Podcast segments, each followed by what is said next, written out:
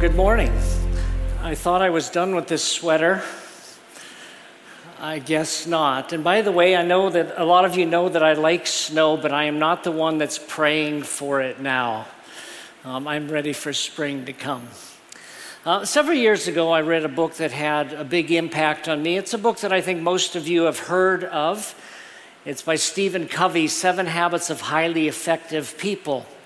And in one of the chapters, Covey rep, uh, recommended an exercise that you could do to help you determine what really matters in life to you.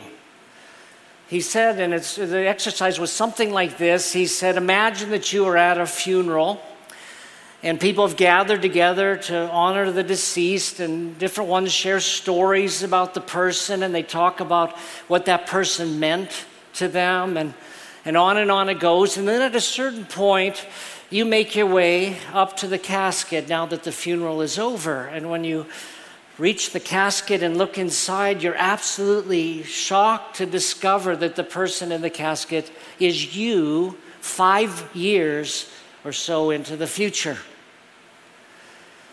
And he said, What would you want to be said about you at your own funeral, if you had the ability to craft what people would say about you, what would it be? And he was suggesting that this could help us determine how to live now to make sure that we get that response sometime in the future. The things we wouldn't probably want to be known for are that we were well educated or that we were wealthy or that we were handsome or we were beautiful or some of these kinds of things are not the things that would matter to us at that moment. No, there'd be other things. And the point of the exercise is to start now doing the things that really matter the most so that those things will be true about you on that day. Now, recently I thought about this exercise because I received a book in the mail that somebody sent me, and I don't know who. But um, it was a book that talked about making sure that you kind of go the distance with your life, that just because you're 55 or 65, it doesn't mean that your best years are behind you. That really, your, those years could be the very best years of your life. And sometimes I think we have this kind of resignation he was talking about, you know, this resignation that, that when we reach a certain age, you know, like when you're maybe 62 or whatever, you say, I'm, I'm kind of I'm slowing down, you know, I'm done. And the greater contribution, he said, that most people make are after that point. You have a certain wisdom, you have a certain understanding. There are certain things that are true about you that allow you to make a great, more significant contribution later on in life. But this author suggested an exercise that was very similar to what Covey was suggesting. He said, sit down and write your own obituary, which I know these aren't really pleasant thoughts here. And so I decided to do an abbreviated version of that. In other words, I didn't want to write it out in long sentences like Tim was this and Tim was that. But I, I did think about the question what is it that I would hope that people would say about me at my funeral or in my obituary? And as I thought about it, I realized that the thing that I would hope would be the first most important thing was that I loved God, that I walked with God. I'm not saying that because I'm a pastor. I'm not trying to spiritualize this. As I put together my list, I realized that really is the thing that would matter the most to me. Because I'm looking forward to that day when I hear those words from Jesus Well done, good and faithful servant. That's what I want to hear. And in some way, his opinion of me is the only one that counts. And so that really would be my top thing. I knew God, I walked with God. And it was sincere, sincere relationship with God.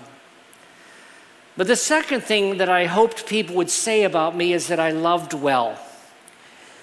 And when I thought about this one, I thought, I'm not positive that, that that's what people would necessarily say now about me. I, I mean, people would not say I didn't love, it's not that. It's just if people were talking about my qualities or attributes or whatever, I wasn't positive that this would be really near the top of the list. Well, he just, he just was so filled with love toward other people. The problem is that I think this is the most important thing of the uh, both of those things really really matter that we love well. You remember that the Apostle Paul wrote in 1 Corinthians 13 what called, been called the love chapter. He said, even if you're gifted, even if you're sacrificial, even if you're faith filled, if you do not have love, you are nothing. Even if you give away everything you have, if you don't have love, it profits you nothing. He closes that chapter by saying these three remain faith, hope, and love, but the greatest of them is love.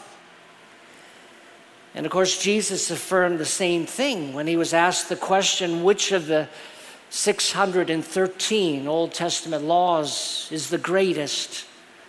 By the way, that question, he was not asking the question which one is the greatest. What he was asking which, was which type of command. You know, Back in Jesus' day, people were looking for a grid through which to determine which actions are the best and which are not as important. And, and Jesus said, well, the type of command through which you should live your life is number one, to love the Lord your God. That's a that's a, a, grid through which you want to live your entire life. Love the Lord your God with all of your heart, with all your soul, with all your mind, with all your strength. And then he said, and the second one's like it love your neighbor as yourself, because if you do these two things, everything else falls into place. Everything else fits into these two.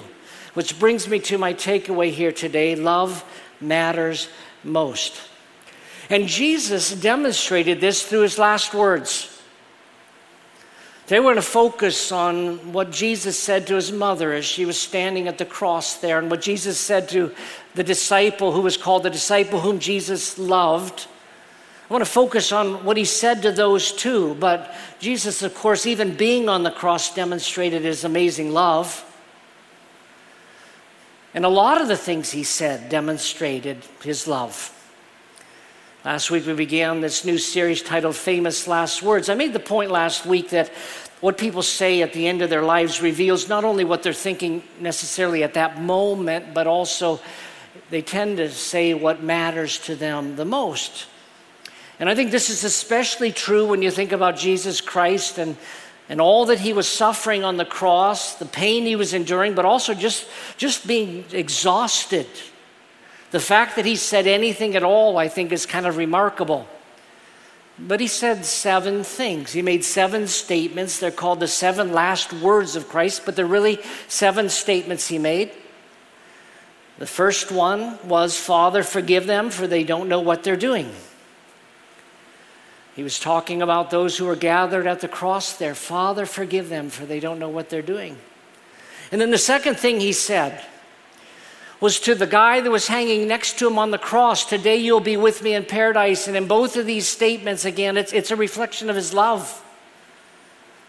You know, love does not take into account a wrong suffered. There's that statement about forgiveness and inviting this guy to join him in paradise was a statement of his amazing love. But then he talked to his mother and he was speaking about the guy that was standing next to his mother, John, the youngest of Jesus' disciples. And he said to his mom, Behold your son. And then he said to John, There's your mother. And that's where we're going to focus here today. Now, if you were here last week, you know that after Jesus said these three things, darkness came over the land for three hours. And Jesus was silent, and I think God was silent. In fact, in all of history, it might be the one time in all of history where God was completely silent. It was an indictment, I think, on the world. But then, when you get to the end, toward the very end, as Jesus is hanging on the cross, he said four more things. He said, My God, my God, why have you forsaken me? I am thirsty, which is more significant than it may seem. Father, into your hands I commit my spirit, and it is finished, which is what I want to talk about on Easter. It can be translated paid in full. Now, when I think about Jesus dying on the cross, um, I always tend to focus on what Jesus endured for us and the suffering of Jesus. I view the entire scene from the perspective of our Savior and what he endured for us from the point in which he was betrayed, which was painful, I mean, we tend to think, well, Jesus knew it was coming, it didn't bother him. No, it was hard for Jesus that all of his friends betrayed him, especially Judas, of course, but they all fled from him. Going all the way up to the cross and the crucifixion, he suffered in so many different ways, and I think it's appropriate to consider the story from Jesus' perspective. But as I was reflecting on what Jesus said in this third statement about Mother, here's your son. Son, here's your mother. Those statements. When I thought about that, the question came to my mind what about the family of Jesus? I don't know that I've ever thought of the story from their perspective and wondered what was, what was going on there. And what's interesting to me about this is that they weren't there. With the exception of Jesus' mom and a couple other relatives, as we'll see in a minute, none of Jesus' siblings, it appears, were standing at the cross. None of them were there. And it kind of raises the question, which I want to talk about in a little bit. Now, some of you may be surprised to discover that Jesus had any siblings at all. We know about these siblings from Mark chapter 6. In Mark chapter 6, we read that Jesus, early on in his ministry, went to his hometown of Nazareth. And on the Sabbath day, he, he went into the, the synagogue there and he began to teach the people. Now, the synagogue in biblical times was like kind of like a small church. Would have been very similar to the small churches you see throughout West Virginia. Probably would have only held a couple dozen people. So sometimes when we think of a synagogue, we think of hundreds of people there, but it was a lot smaller than that. And Jesus began to teach the people. And as he taught the people, they were amazed. They didn't, they didn't just think he's a good teacher, they were shocked. They were really, really surprised by it. And they asked among themselves, where did this guy get this stuff? You know, how can he teach like this? And where did he get the power to do the miracles that we've heard about? And then the text indicates that they then asked a couple more questions found in Mark 6 and verse 3. Speaking about Jesus, they asked, Isn't this the carpenter, the son of Mary, the brother of James, Joseph, Judas, and Simon? And aren't his sisters here with us? So they were offended by him. The people in Jesus' hometown could not imagine how this, this carpenter who was raised in his midst, in their midst, who had a very normal family, could possibly be such a profound teacher and worker of miracles, and they, they discounted him for that reason. They rejected him for that reason. You know, Jesus himself had said, A prophet's not welcome in his own town.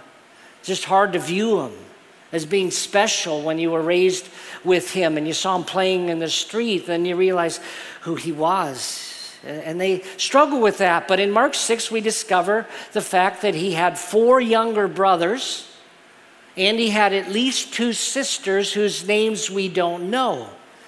And so then we fast forward to the scene of the cross, and I'm saying, where are they? Why aren't any of the family members there, immediate family anyway, besides Mary? She's standing there. They're noticeably absent. Now, there are some other relatives that are standing there. Uh, specifically, I think there were two of Jesus' aunts that were there. One was a woman named Salome, who was the sister of Mary.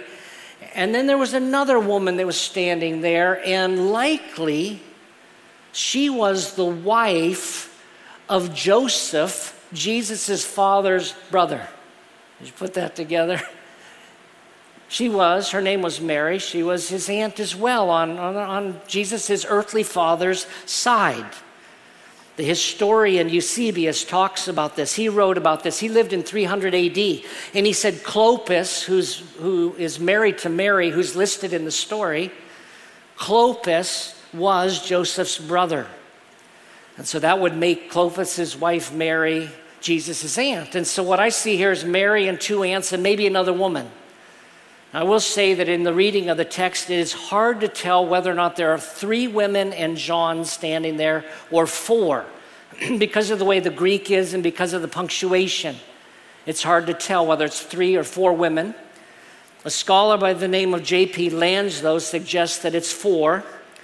He says they were his mother Mary, his mother's sister Salome, then Mary, the wife of Clopas, and then Mary Magdalene. But where are the brothers and sisters? Where's the rest of the family? And again, it begs the question why aren't they there? And scholars believe that part of the reason they weren't there is that they didn't believe in Jesus. Now, we know this throughout his ministry that on occasion it's said about those guys that they didn't believe about Jesus. They didn't, they didn't think he was who he was claiming to be. They, they did not believe in him. And as a result, they may not have wanted to identify with him at the crucifixion.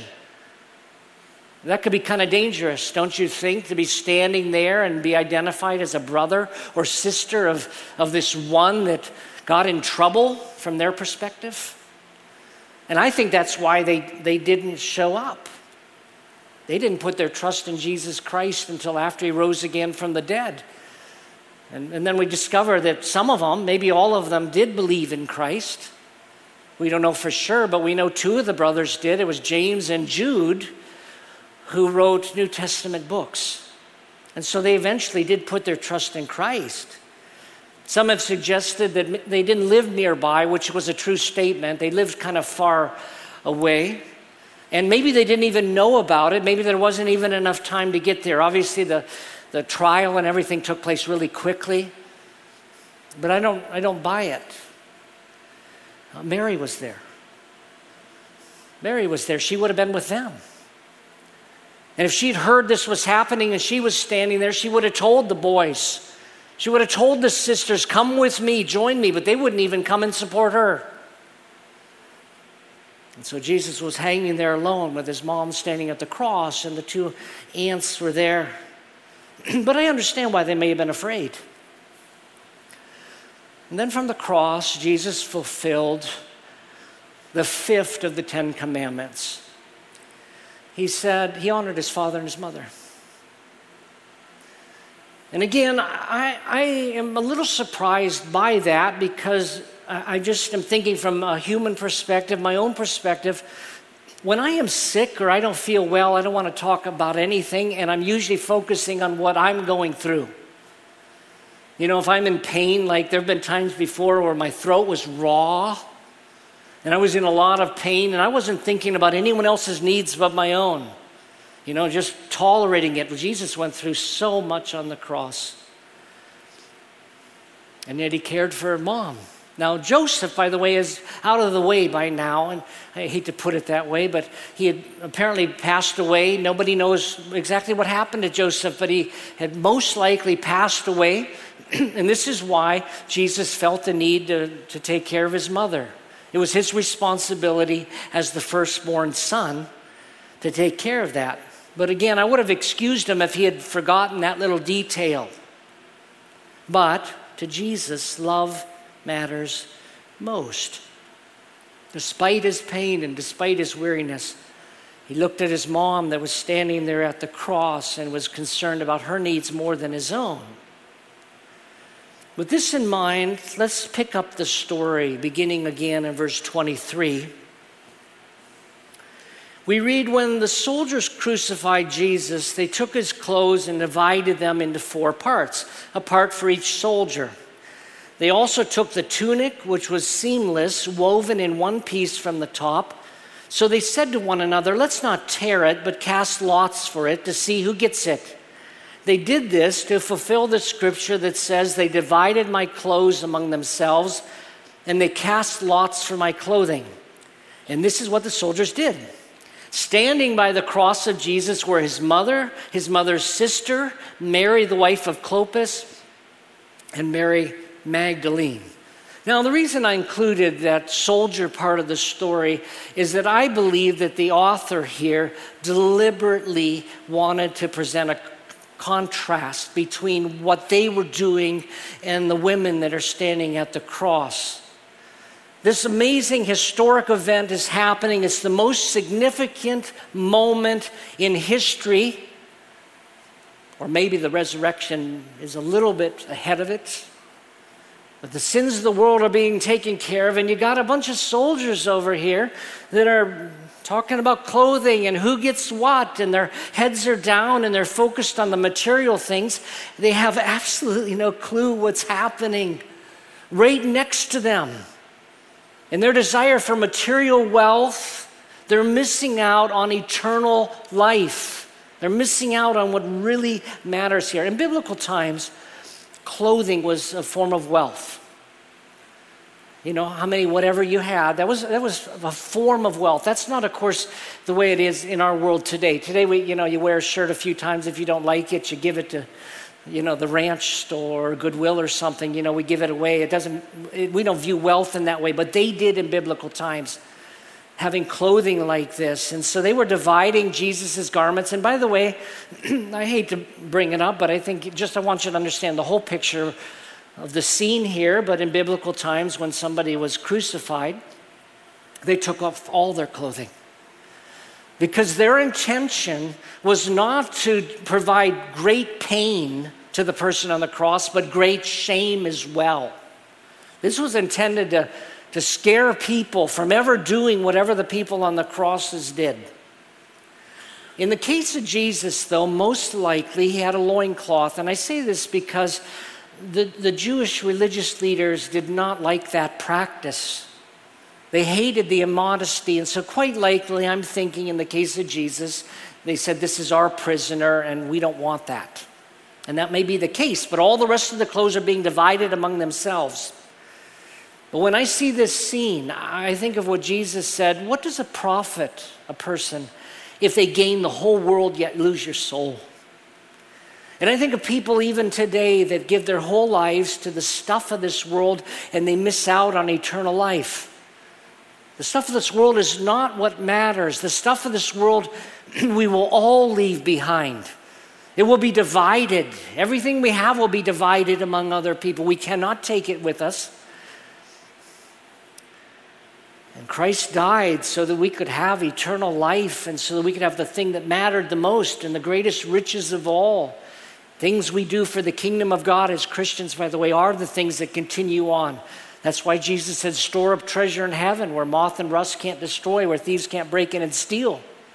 And it's important we do that because where your treasure is, your heart is. But the soldiers, their heart was over here. And they missed out on this event that was taking place, the forgiveness of their own sin. But let's look at verse 26 again, where we focus on the love of Christ for his mom. We read, When Jesus saw his mother and the disciple he loved standing there, he said to his mother, Woman, here is your son. Then he said to the disciple, Here is your mother. And from that hour, the disciple took her into his home. Now, this probably raises some questions for you like, why did Jesus address his mom as woman? It sounds kind of disrespectful. Hey, woman, here's your son. You know, we wouldn't do that in our culture today, but in biblical times, that, was, that really was actually an expression of honor. It was a respectful term. Dr. Vincent writes, it was a highly respectful and affectionate mode of address. But I think there's a little bit more to the story of why he called her woman. I agree with those scholars who have suggested that the reason he did that is that he wanted his own mother to not see Jesus as his son, but rather as his Savior or her Savior. Which might surprise some of you, perhaps that she needed to see him not as this is my son. Jesus was becoming the Savior of the world, and she herself needed that saving. And again, that might surprise some of you, but she herself needed that forgiveness. Dr. Lenski explains ever since Jesus took up his work of redemption, a new relation to his mother took precedence over the old relation of mere mother and son. Jesus was still Mary's son, but now she was to see him also, and above all, her Lord and Savior. And if this is the case, it demonstrates that Jesus had, in those words, a concern both for her physical, but also her spiritual condition. Now, the two people that she loved the most were the ones who were standing at the cross there, I believe, anyway. Of all the people on earth, of the people that were gathered there, the, two of the people there were, were the top ones that he loved. One was his mother. Of course, he loved his mother dearly, loved her deeply. The second one was John. John was the youngest of the, disciples, and he's referred to in the Gospel of John as the disciple whom Jesus loved. Jesus, of course, loved all of the, the disciples, but there was something special about John and the relationship they shared with one another. And, and the reason I believe that Jesus chose John as the one to watch over Mary was because of this relationship. John experienced the love of Christ and he was filled with love. And you know that if you read his books in the New Testament. The Gospel of John and 1st, 2nd, and 3rd John, if you read those, I would say the theme of all of them is love. I mean, the guy talks about love, love, love. He just talks about love so much. And of all the people on the planet to love his mom, I think this was the case, which kind of explains what, you know, what about the brothers? Why didn't any of them, you know, why didn't Jesus choose one of them? But I think that Jesus was thinking, you know, love matters the most. And John is the one who loves. And it was Jesus' responsibility to do this. Again, the assumption is that Joseph has passed away. He had the right and the responsibility to pick the person that would do this. According to a scholar by the name of Borchert, the traditional role of the oldest son in a Jewish family was to provide for the care of the mother when the husband or father of the house was no longer around to care for the mother. It seems clear that Jesus here fulfilled his family responsibilities as a dutiful son. Jesus knew that the disciple whom he loved would love his mother out of love for him and a great amount of love. And by the way, think of the cost of that. You know, some of you have taken on the responsibility of caring for your parents. And it's most likely, I, ha- I didn't, that didn't happen in my case. But it's, I, I know it's a difficult thing. As I talk with people, you love your parents and everything, but it's not easy to do. And then you think in this story here that, that John was asking, or Jesus was asking John to do that with his mom. It, it wasn't even a relative. I want you to take care of her now. You take the responsibility now.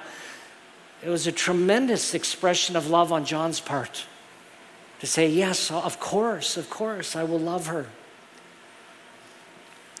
Now, there are different traditions about what happened with Mary and John.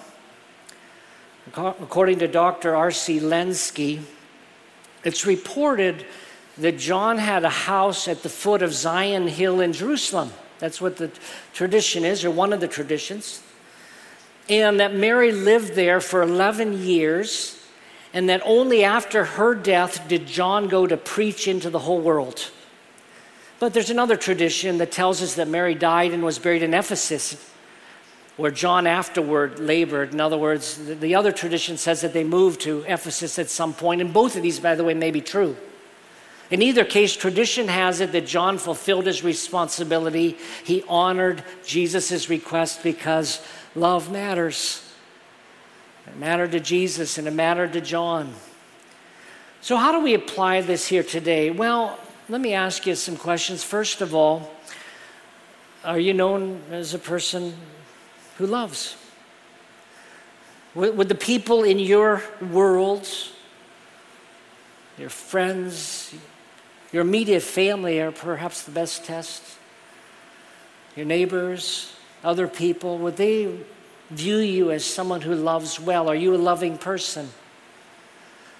Because this really, again, matters. It's the greatest command. Love the Lord your God, love your neighbor as yourself. It's, the, it's what matters the most. Now, when I ask the question, I, I need to clarify that love is not primarily a feeling.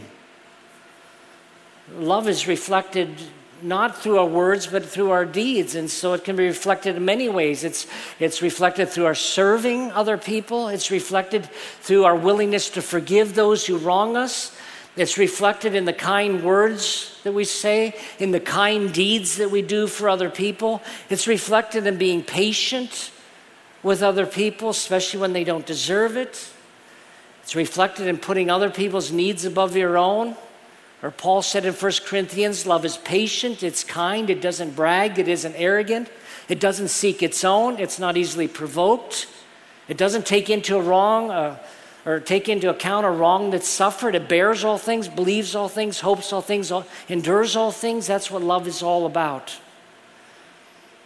Would you be someone who is known for love? Second, I want to make this point that I think our ability to love is related to our relationship with God. We love because He first loved us. So, once again, I ask the question how is your relationship with God? Because I think it does flow from that. Jesus said, Abide in me, let my words abide in you, and then you'll bear much fruit. Because apart from me, you can do nothing. It is hard to love people, it is really hard. But when we experience the love of Christ in our lives, I think it allows us to love other people. Third, a few weeks ago, Arch talked about uh, loving our parents well by honoring them. Honor your father and your mother. It's the first commandment found in the Bible that has a promise associated with it that if you love your parents well, honor them, that you'll live long and you'll prosper on the earth. And so when I ask that question, are you honoring your parents? And do you see that as your responsibility? And then finally, I want to ask some of you are you sure you have even a relationship with God, which comes through faith in Jesus Christ?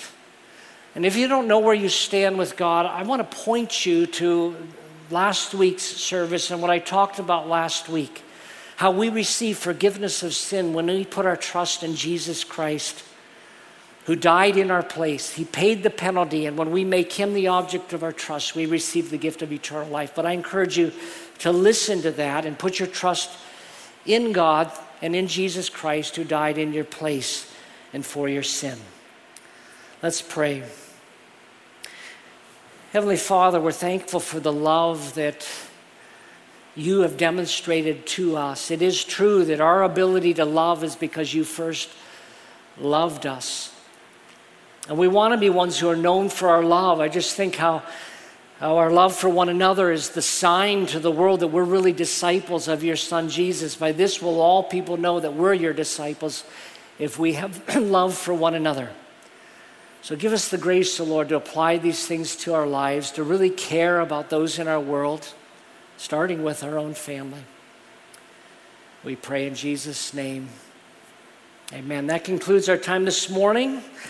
my prayer is that God would bless you and keep you and make his face shine upon you, be gracious to you, and give you peace. Have a blessed week. Thanks for listening to the Ridge Weekly Podcast. If you'd like to hear more messages now, you can check out our past series at theridge.church slash messages or download the free Ridge app. Thanks again for listening, and we will see you next time.